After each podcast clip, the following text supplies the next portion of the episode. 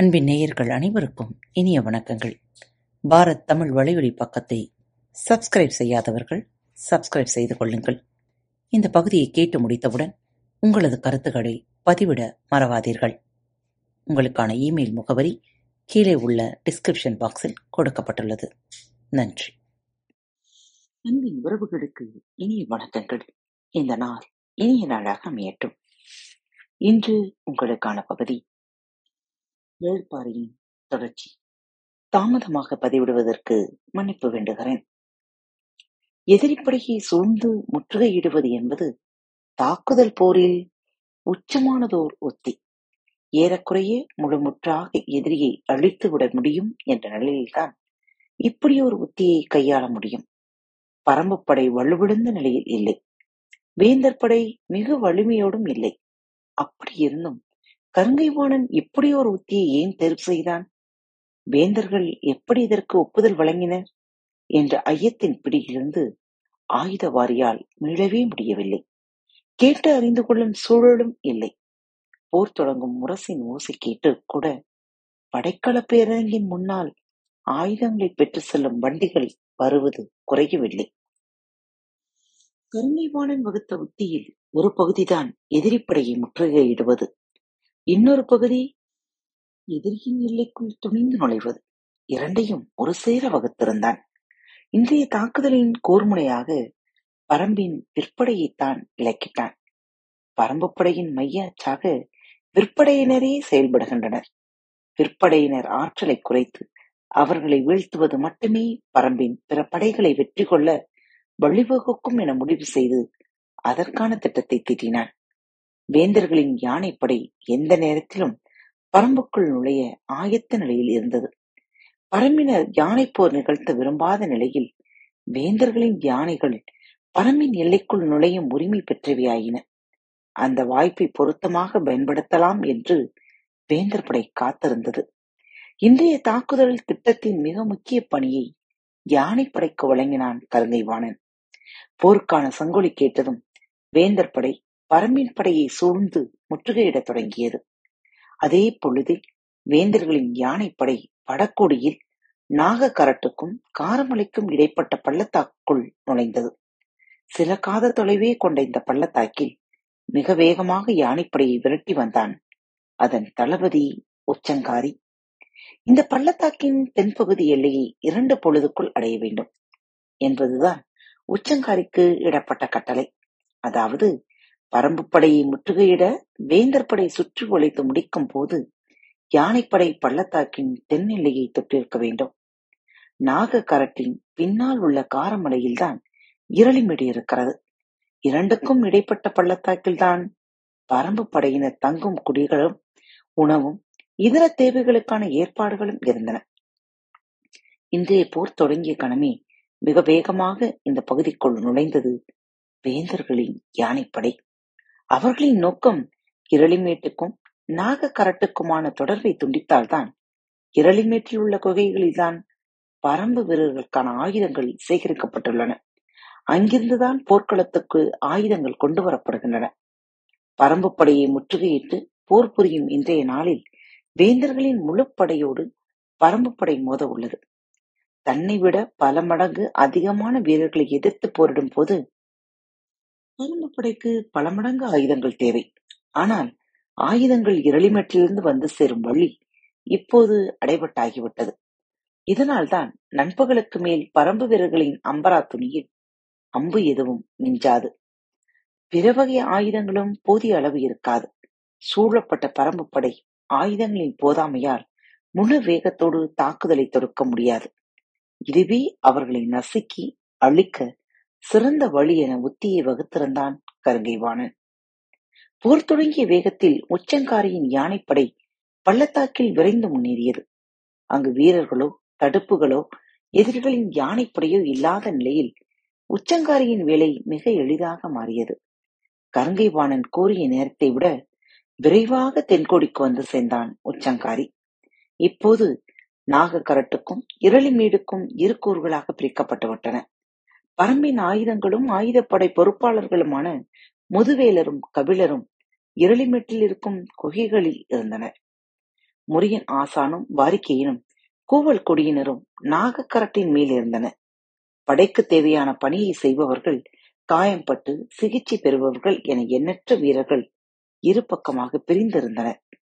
நாகக்கரட்டின் மீதிருந்த வாரிக்கையின் தான் எதிரிகளின் யானைப்படையை என்ன செய்வது என முடிவெடுக்க வேண்டியவன். பரம்பின் யானைப்படை தளபதி வீட்டூர் பிள்ளையன் நேற்றைய போரில் இறந்துவிட்டான். பரம்பின் யானைகளும் அதன் வழிகாட்டிகளுமான தந்தமுத்துக்காரர்களும் இரண்டு குன்றுகளுக்கு அப்பால் நிதித்து வைக்கப்பட்டுள்ளன. அவர்கள் வந்து தாக்குதலை தொடுக்க வேண்டும் என்றால் நீண்ட பொழுதாகிவிடும் என்று சிந்தித்த வாரிக்கையன், செய்தியை முதலில் பாரிக்கு தெரியப்படுத்துங்கள் என்றான். பாரி நிற்கும் குளவன் திட்டின் மேலிருந்து பார்த்தால் எதிரில் இருக்கும் தட்டியங்காட்டு பரப்பு முழுமையாக தெரியும். இடதுபுறமாக நாகக்கரட்டுக்கும் அதன் பின்னணியில் இருக்கும் இரளிமேடும் தெரியும். ஆனால் நாகக்கரட்டுக்கும் இரளிமேட்டுக்கும் நடுவில் இருக்கும் பள்ளத்தாக்கு தெரியாது. எனவே யானைப்படைகள் பள்ளத்தாக்குக்குள் நுழைந்ததை பாரியால் குளவன் திட்டிலிருந்து பார்க்க முடியாது. அதனால்தான் பாரிக்கு செய்தியை தெரிவிக்க கூவல் குடியினருக்கு உத்தரவிட்டான் வாரிக்கையன். இருக்கை செடியின் பால் கொண்ட குறியீட்டை காட்டியபடி கூவல் குடியினரின் நீள்கொம்பு சுழியோசை குளவன் திட்டில் பட்டு எதிரொலித்தது.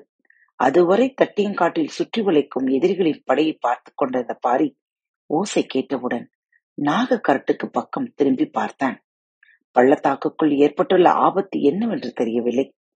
இகுளி கிழவன் பின்புறம் சற்று தள்ளி இருக்கும் பாறை ஒன்றை கையை காட்டியபடி சொன்னான், அவ்விடம் போய் பாருங்கள், பள்ளத்தாக்கு தெளிவாக தெரியும்.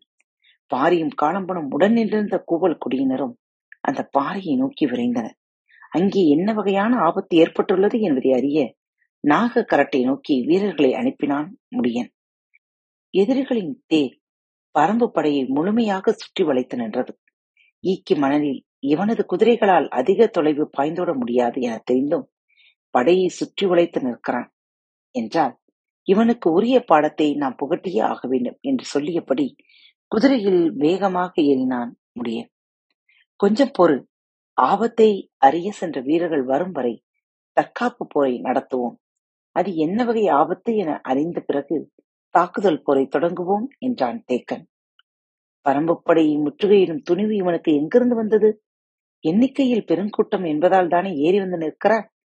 பாறைகளை உருட்டும் பேய் காற்றை போல இவனின் படை வீரர்களின் தலைகளை உருட்டித் தள்ளுவோம் என்று கத்தியபடி புறப்பட ஆயத்தமானான் முடியன். அவசரப்படாதே, நில் என்று கத்தினான் தேக்கன். இல்லை, இப்போது பொறுமையுடன் தற்காப்பு போரை நடத்தினால் நாம் அஞ்சிவிட்டோம் என எதிரி புரிந்து கொள்வான். நம்மீதான தாக்குதல் மிக கடுமையானதாக இருக்கும். நாம் இப்போது ஏறி தாக்கினால் மட்டுமே அவனது வேகத்தையும் சீற்றத்தையும் முறித்து தள்ள முடியும். நாம் அஞ்சாதவர்களாக இருப்பது முக்கியமல்ல, அஞ்சாதவர்களாக இருக்கிறோம் என காட்டிக்கொள்வது போர்க்களத்தில் மிக முக்கியம் என்றான் முடியன். உனது வேகத்தையும் தாக்குதலையும் நீ தீர்மானி, அவன் தீர்மானித்த ஒன்றை நோக்கி நகராதே என்று உரத்த குரலில் சொல்லிவிட்டு தனது கையில் இருக்கும் ஈட்டியை மண்ணில் அழுத்தி குத்தியபடி முடியின் கண்களை உற்று பார்த்தான் தேக்கன். பரம்பு ஆசானின் பார்வையை அவ்வளவு எளிதில் யாரும் கடந்துவிட முடிவதில்லை. முடியனாக இருந்தாலும் மடங்க வேண்டியதோர் இடம் உண்டு. இழுத்து பிடித்த குதிரையின் கடிவாளத்தை விரல்கள் பிடிவித்தன. தேக்கனை இமைக்காமல் பார்த்து விட்டு சொன்னான், சரி, நாகக்கரட்டிலிருந்து செய்து வந்து சேரும் வரை தற்காப்பு போரையை நடத்துகிறேன். நீங்கள் படையின் நடுப்பகுதிக்கு செல்லுங்கள். முடியின் சொல் கேட்டு பணிந்து நின்றான் தேக்கன். தேக்கனின் சொல் கேட்டு விரைந்து சென்றான் முடியன்.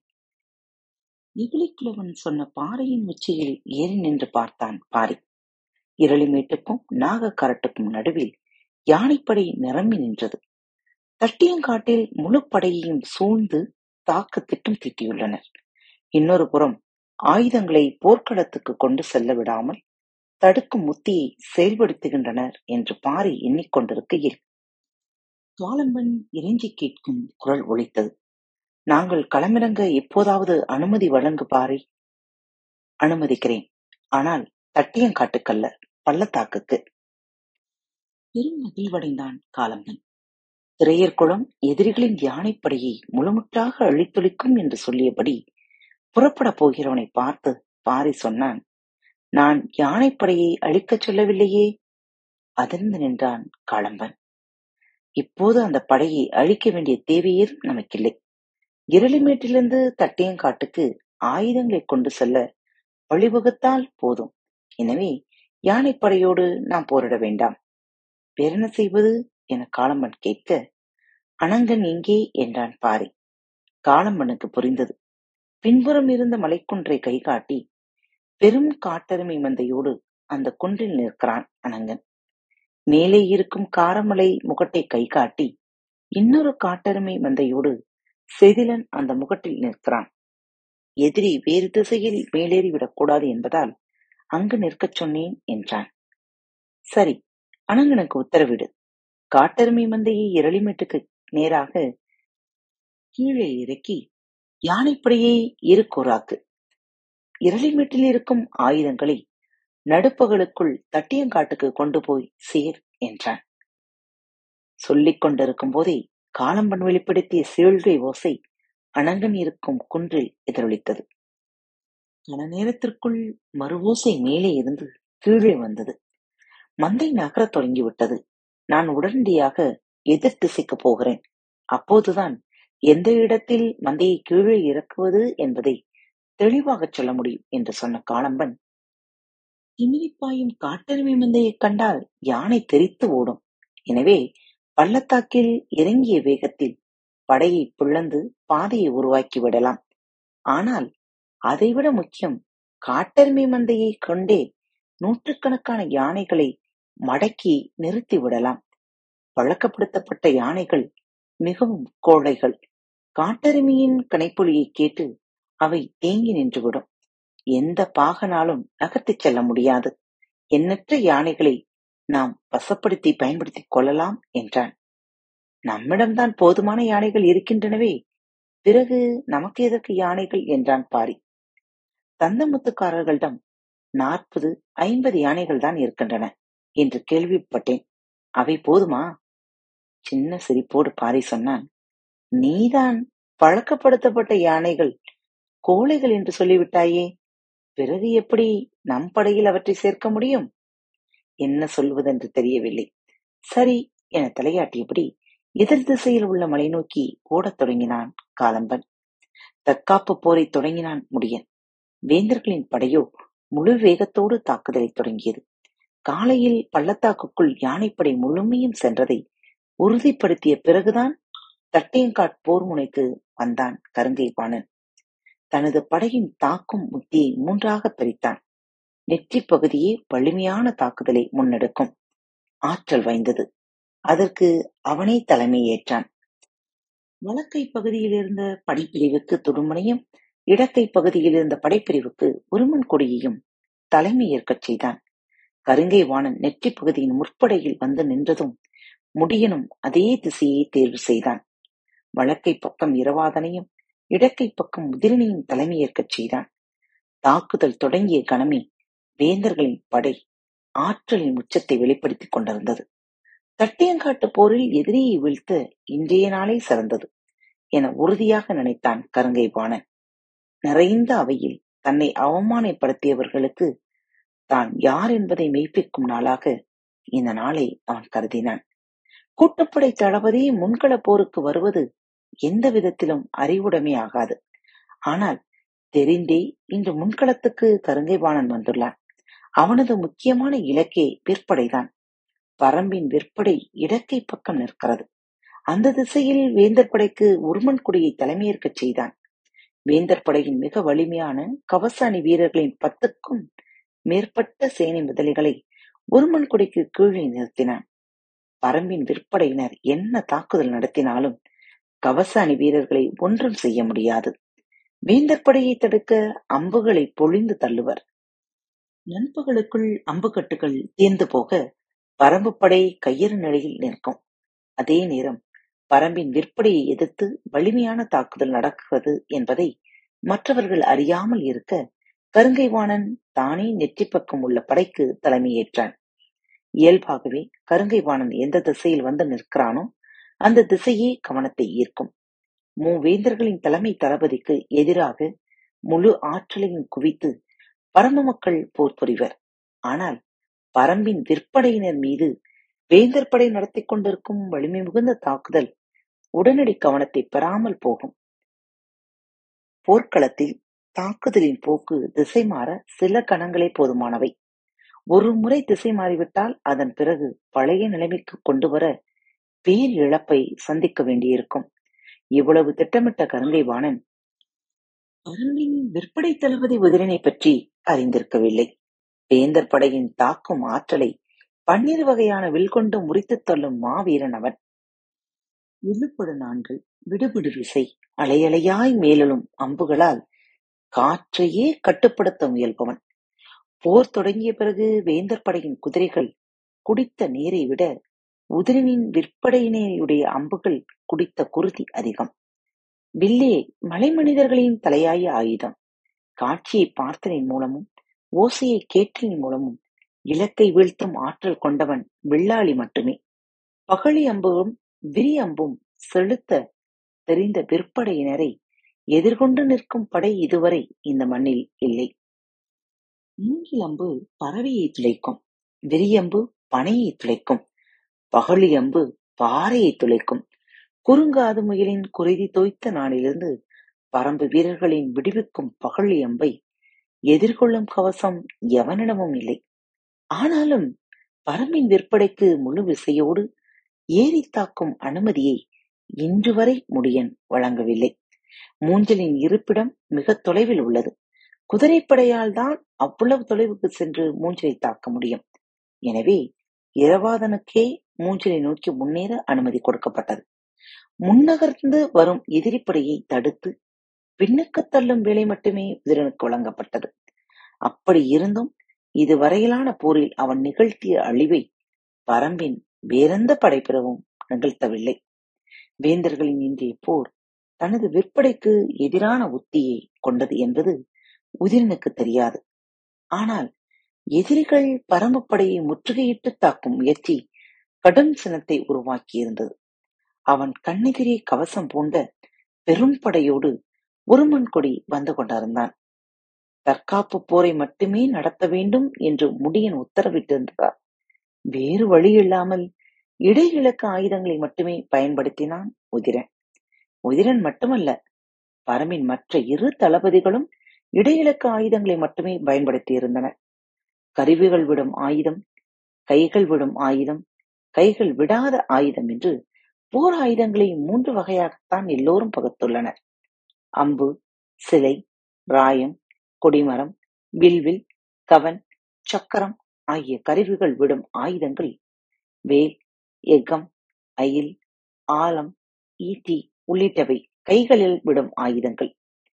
வாள், ஈர்வாள், கொடுவாள், மழு, நவியம், குறுந்தடி உள்ளிட்டவை கைகள் விடாத ஆயுதங்கள்.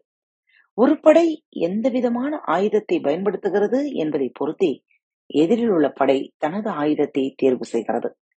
தட்டியங்காட்டு போரில் வேந்தர் படைக்கு குழப்பம் ஏற்படும் இடமே இதுதான். கருவிகள் விடும் ஆயுதத்தை பொறுத்தவரை அது 3 தன்மைகளால் அறியப்படுகிறது. தொலை இலக்கு ஆயுதங்கள், இடையிலக்கு ஆயுதங்கள், அண்மை இலக்கு ஆயுதங்கள். விற்படையை பொறுத்தவரை எந்த வகையிலான வில்லில் எந்த வகையான அம்பை பொருத்தி எய்தினால் அந்த அம்பு எவ்வளவு தொலைவில் உள்ள இலக்கை அடையும் என்பதை வீரக்கலையை பயிற்றுவிக்கும் ஆசான்கள் தங்களின் பயிற்சி கூடத்தில் மாணவர்களுக்கு சொல்லித் தருவார்கள். மூவேந்தர்களின் படையணியில் வந்து நிற்கும் வீரர்கள் எல்லோரும் வீரக்கலை ஆசான்களிடம் பயிற்சி பெற்ற மாணவர்களே. பரம்பின் வில்லும் பூட்டப்பட்ட நானும் அம்பின் தன்மையும் முற்றும் மாறுபட்டவை. அதாவது பரம்பினர் பயன்படுத்தும் இடையிலக்கு ஆயுதங்கள் செல்லும் தொலைவுக்கு வேந்தர் படையின் தொலையிலக்கு ஆயுதங்கள் செல்வதில்லை. எனவேதான் தற்காத்து போர்புரி என்று முடியன் சொன்னதும் உதிரன் இடையிலக்கு அம்புகளை மட்டுமே பயன்படுத்த தனது அணிக்கு உத்தரவிட்டான். ஆனால் அந்த தொலைவே வேந்தர்களின் விற்படையால் அம்பெய்த முடியாத தொலைவாக இருந்தது. அதனால் பரம்பு படையினர் தொலையிலக்கு அம்புகளை பயன்படுத்தினர் என்று நினைத்த உருமன் கொடி எவ்வளவு தொலைவு முன்னேற முடியுமோ அவ்வளவு தொலைவுக்கு முன்னேறி தாக்கச் சொல்லி உத்தரவிட்டான். இதனால் பரம்புப்படை தாக்கி அளிக்கும் பொறிக்குள் வந்து நின்று போரிட்டுக் கொண்டிருந்தது வேந்தர் படை. தற்காப்பை விடுத்து தொலை இலக்கு அம்புகளை பயன்படுத்த முடியன் எப்போது உத்தரவிடுவான் என்று ஒவ்வொரு கணமும் எதிர்பார்த்திருந்தான் உதிரன். அதே தவிப்போடு இருந்தான் இரவாதன். நாகக்கரட்டுக்கு செய்தி கேட்க போன வீரன் திரும்பி வந்து முடியனிடம் நிலைமையை சொன்னான். காட்டெருமைகள் பாதை வகுத்த பிறகுதான் ஆயுதங்களை தட்டியங்காடுக்கு கொண்டு வந்து சேர்க்க முடியும். அதற்கு நண்பர்களை கடந்து இரு பொழுதாகலாம். அதுவரை இருப்பதை கொண்டு எதிரிகளை சமாளியுங்கள் என்று வாரிக்கையன் சொல்லியதை கூறினான். நிலைமையை தெரிந்த பிறகு முடிவெடுப்போம் என்று தேக்கன் சொன்னது எவ்வளவு சரியானது என்று உணரும் போதே முடியனுக்கு அடுத்த கவலை தொடங்கியது. நண்பர்கள் கடந்து 2 பொழுது வரை தற்காப்பு போரில் இழப்புகள் இல்லாமல் நீடிப்பது மிகவும் கடினமான ஒன்று. எனவே வேறு வழி என்ன என சிந்தித்தான். உதிரனையும் இரவாதனையும் தேக்கன் இருக்கும் நடுப்பகுதிக்கு வர சொல்லி செய்தி அனுப்பிவிட்டு தானும் பின்னகந்தார். பரம்பின் முன்கள வீரர்கள் ஆவேசத்தோடு போரிட்டு வேந்தர் படையை சமாளித்துக் கொண்டிருந்தனர். போர் தொடங்கி 10 நாளிகை கூட ஆகவில்லை. ஆனால் இன்னும் 10 நாளிகைக்கு மேல் நிலைமையை சமாளித்தாக வேண்டிய நிலை. அது முடியுமா என்பது பெரும் கேள்வியாக எழுந்தது. வேந்தர் படையின் ஒட்டுமொத்த வீரர்களும் இன்றைய போரில் தாக்குதலை நடத்தி கொண்டிருக்கின்றனர். காற்றில் இடைவெளியின்றி அம்புகள் பறந்து கொண்டிருந்தன. பரம்பு படை முடிந்த அளவுக்கு சமாளித்து போரிட்டுக் கொண்டிருந்தது. ஆனால் புதிதாக ஆயுதங்கள் வந்து சேராத நிலையில் இருப்பதை குறைத்து பயன்படுத்தும் சூழல் உருவானால் வேந்தர் படையின் கை ஓங்கும் நிலை உடனடியாக உருவாகும். அது இழப்புகளை அதிகப்படுத்தும் வாய்ப்புண்டு. இன்னும் 10 நாளிகைக்கு இதே வேகத்தோடு போரிட நம்மிடம் ஆயுதங்கள் இல்லை. வேற என்ன செய்வது என்று ஆலோசனை கேட்டான் முடியன். கட்டளைகளை கன நேரத்திற்குள் நிறைவேற்றும் பயிற்சி கொண்ட உதிரன் இரவாதனும் களத்தில் மேலும் கேள்விக்கு முன் திகைத்து நின்றனர். குருதி குடிக்கும் வெறி மட்டுமே அவர்களின் கண்களில் கனன்று கொண்டிருந்தது. எல்லாவற்றுக்குமான விடையை சிந்தித்து வைத்திருந்தான் தேக்கன். படையின் நடுப்பகுதியில் நின்று போர்க்களத்தின் மொத்த செயல்பாட்டையும் கவனித்த அவன், நம்மிடம் இருக்கும் ஆயுதங்கள் இன்னும் 5 பொழுதுக்கு மேல் தாங்காது. எனவே வேந்தர் படையை எதிர்த்தாக்குதல் நடத்தி நீண்ட நேரம் சமாளிக்க முடியாது. வேறென்ன செய்வது என விரைந்து கேட்டான் இரவாதன். அவர்கள் தாக்குதல் வேகத்தை குறைத்தால் மட்டுமே நம்மால் நிலைமையை சமாளிக்க முடியும். அவர்களின் மீதான வலிமையான எதிர்த்தாக்குதல் செய்ய போதிய ஆயுதங்கள் இல்லை. பிறகு எப்படி அதை செய்வது என கேட்டான் உதிரன். அவர்களின் கவனத்தை திசை திருப்புவதன் மூலமும் குழப்பத்தை உருவாக்குவதன் மூலமும் அவர்களின் வேகத்தை மட்டுப்படுத்த முடியும். என்ன செய்ய வேண்டும் என்று கேட்டான் முடியன். காலையில் நீ சொன்னதை இப்போது செய்ய வேண்டும். மூவரும் கூர்ந்து கவனிக்க தேக்கன் சொன்னான், இரவாதனின் குதிரைப்படைக்கு முன்னேறி தாக்கும் அனுமதியை கொடு. சூழ்ந்திருக்கும் வேந்தர் படையின் எந்த ஓர் இடத்தையும் பிளந்து கொண்டு அவனால் வெளியேற முடியும். நமது குதிரைப்படையின் வேகமும் வீச்சும் எதிரிகளின் கனவிலும் நடுக்கத்தை உருவாக்கக்கூடியவை. உதிரனின் விற்படை தற்காத்து போரிடட்டும். நெற்றியில் தாக்குதல் நடத்தி கொண்டிருக்கும் நீ படையை பின்வாங்கச் செய்து நான் இருக்கும் இந்த இடம் வரை வந்துவிடு. உன்னை எதிர்த்து போரிடும் கருங்கை வாணனி அணி வேகமாக முன்னேறி வரும். அப்போது நீ இந்த இடம் விட்டு அகன்றுவிடு. நானும் ஈங்கையனும் இங்கு தலைமையேற்று நின்று கொள்கிறோம். அவன் இங்கு வந்து சேரும் நேரம் இரவாதனின் குதிரைப்படை எதிரிகளின் முற்றுகையை உடைத்து மூஞ்சிகை போய் தாக்குதலை தொடங்கியிருக்கும். இங்கு வந்து சேரும் கருங்கை வாணன் என்னை பார்க்கும் போதே பின்னணியில் மூஞ்சிலை தாக்க பெருந்திட்டம் நடந்து கொண்டிருக்கிறது என நினைப்பான். நான் கொடுக்கும் ஓசையின் மூலம் அவன் அதை மேலும் உறுதிப்படுத்திக் கொள்வான். அவனது கவனம் முழுவதும் மூஞ்சிலை நோக்கி திரும்பும். அந்நிலையில் நம் படைகள் எல்லா திசைகளில் இருந்தும் கூவல் ஒளிகளை எழுப்பிக் கொண்டே இருக்க வேண்டும்.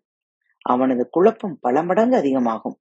அந்நிலையில் தொடர்ந்து தாக்கி முன்னேற படைகளை அனுமதிக்க மாட்டான். தற்காப்பு போருக்கு மாறுவான் அல்லது சற்றே பின்னோக்கி நிற்பான். அவனுக்குள் ஏற்படும் குழப்பம் மூஞ்சலில் நடக்கும் தாக்குதலின் தன்மையை முழுமையாக அறிந்த பிறகுதான் நீங்கும். அந்த கால அளவு போதும் நாம் நிலைமையை சமாளிக்கவும் ஆயுதங்கள் வந்து சேரவும் என்றான் தேக்கன். தேக்கன் சொல்வதை பணிந்து கேட்டான் முடியன். தேக்கன் சொல்லியதும் பாய்ந்து விரைந்தனர் இரவாதனும் உதிரனும். கற்களும் பாறைகளும் உருண்டன, சிறு மரங்களும் கொப்புகளும் உடைந்தன. கணைப்பின் பேரொளியால் காடே நடங்குவது போல் இருந்தது. இருளிமீட்டில் இருந்தவர்கள் இடது பக்கமாக திரும்பி பார்த்தனர். மூக்கு விடைத்து கனைத்தபடி பள்ளத்தாக்குக்குள் பாய்ந்து இறங்கின காட்டெருமைகள். இரும்பினும் கடுமை கொண்டு அவற்றின் நெற்றி யானைகளின் ஆள் நினைவுக்குள் பதிந்தவை. தலையில் திருகி நீண்டியிருக்கும் பெரும் கொம்புகளை ஆட்டியபடி மந்தையை வழிநடத்தும் காட்டெருமையை சீரிப்பாய்ந்தது. அனங்கன் அதனருகே ஒளி குறிப்புகளை கொடுத்தபடி ஓடிக்கொண்டிருந்தான். உள்காட்டிலிருந்து ஒற்றை காட்டெருமை வருவதுதான் முதலில் தெரிந்தது. பின்னால் அனங்கன் ஓடிக்கொண்டிருப்பதை கபிலர் மட்டும் கவனித்தார். சிறிது நேரத்தில் பெருமந்தை ஒன்று கீழ்நோக்கி இறங்கியது. காட்டையே சரித்து இறங்கும் அதன் வேகத்தை பார்த்தபடி இருந்த முதுவேலர் சட்டென திரும்பி பள்ளத்தாக்கை பார்த்தார். அடர்த்தியாக அணிவகுத்து நின்று கொண்டிருக்கும் யானைகள் முன்னும் பின்னுமாக மிரண்டு ஓடத் தொடங்கின. யானை பாகர்களும் மேலே இருக்கும் போர் வீரர்களும் ஏதேதோ செய்தனர். ஆனால் கன நேரத்திற்குள் யானைகளை காட்டின் நினைவுக்குள் ஆக்கிரமிக்க தொடங்கியிருந்தன. இறுகிய பாறை போன்ற உடலும் இரும்பன முன்னேற்றியும் இணையில்லாத கொம்புகளும் கொண்ட காட்டெருமைகள் தாவி குதித்து வரும்போது தளர்ந்த சதையும் தொங்கும் தோளும் கொண்ட யானைகள் தம் தந்தங்களை மட்டும் நம்பி நின்றுவிட முடியாது. கனைப்பொலியை காதில் கிட்ட கணத்திலேயே பிளிரல் தொடங்கியது. பிளிரல் ஓசையால் காடே கலங்கியது. நாலாபுறமும் பாகன்களும் வீரர்களும் தூக்கி வீசப்பட அனங்கன் பள்ளத்தாக்கின் பாதி தொலைவு போய்க் கொண்டிருந்தான். இரளிமேட்டிலிருந்து முதுவேலரும் கபிலரும் பார்த்து கொண்டிருந்தனர். எறும்பு கூட்டத்துக்கு இடையே இழுத்து கோடு போடுவது போல எதிர்கொண்டு நிற்க எதுவும் இல்லாமல் பிளந்து உள்ளிணைந்து கொண்டிருந்தன காட்டெருமைகள். குகைக்குள் இருக்கும் ஆயுதங்களை திரையர்கள் தூக்கிச் செல்ல தொடங்கினர். பெருவண்டிகளில் ஏற்றும் ஆயுதங்களை ஒவ்வொரு வீரனும் தனித்தனியே சுமந்து சென்றான். காட்டெருமை மந்தை பாதி தொலைவு உள்ளே போன போது காலம்படும் அவன் தோழர்களும் மந்தைக்கு பின்னே வேகமாக ஓடினர். இவர்கள் அங்கு எதற்கு ஓடுகின்றனர் என்று கபிலரும் முதுவேலரும் உற்று பார்த்தனர். முன்னோடிய காலம்பன் காட்டெருமை ஒன்றின் பின்னங்கால் நரம்பை நோக்கி ஓங்கி அடித்தான். அந்த காட்டெருமை பெரும் கணைப்பொலியோடு அவ்விடமே நின்று முன்னும் பின்னுமாக சுற்றியது. இதுபோல அங்கொன்றும் இங்கொன்றுமாக காட்டெருமைகளின் கால் நரம்பை அடித்து 10க்கும் மேற்பட்டவற்றை வழியெங்கும் நிறுத்தினர். இரு பக்கமும் தெரித்து ஓடிய யானைகளுள் எதுவும் இனி இந்த பக்கம் தலை திருப்பாது. திரையர்கள் ஆயுதங்களின் பெரும் சுமையை தூக்கிக் கொண்டு நின்று விளையாடும் காட்டெருமைகளுக்கு நடுவில் ஓடிக்கொண்டிருந்தன. தேக்கனின் திட்டம் மிகச் சிறப்பாக செயல்பட்டுக் கொண்டிருந்தது. இரவாதன் எதிரிகளை பிளந்து மூஞ்சலை அடைந்தான். கருங்கைவாணன் முன்னேறி வந்து தேக்கனை அடைந்தான். களமெங்கும் கூவல் குடியினரின் குறிப்போசை மீழெழுந்தது. பெரும் குழப்பத்தோடு கருங்கைவாணன் நிற்க அவன் கண்களுக்கு தெரியாத திசையில் நின்று கொண்டிருந்த முடியன் தற்செயலாக நாகர கரட்டுக்கு பக்கம் திரும்பினான். கரட்டின் உச்சி விளிம்பில் காட்டெருமை ஒன்று குதித்து ஓடியது. பார்த்த கணத்தில் முன்னேறி தாக்கும் பேரோசையை வெளிப்படுத்தினான் முடியன். அதற்காகவே காத்திருந்த உதிரன் உத்தரவு இமைப்பொழுது இடைவெளியின்றி வெளிவந்தது. பாறைகளை துளைக்கும் பகழி அம்புகள் காற்றெங்கும் சீரத் தொடங்கின. காத்துக்கொண்டிருங்கள், பரம்பின் குரல் மீண்டும் ஒலிக்கும். மீண்டும் மற்றொரு தலைப்பில் உங்கள் அனைவரையும் சந்திக்கும் வரை உங்களிடமிருந்து விடைபெற்றுக் கொள்வது உங்கள் அன்பு தோழி.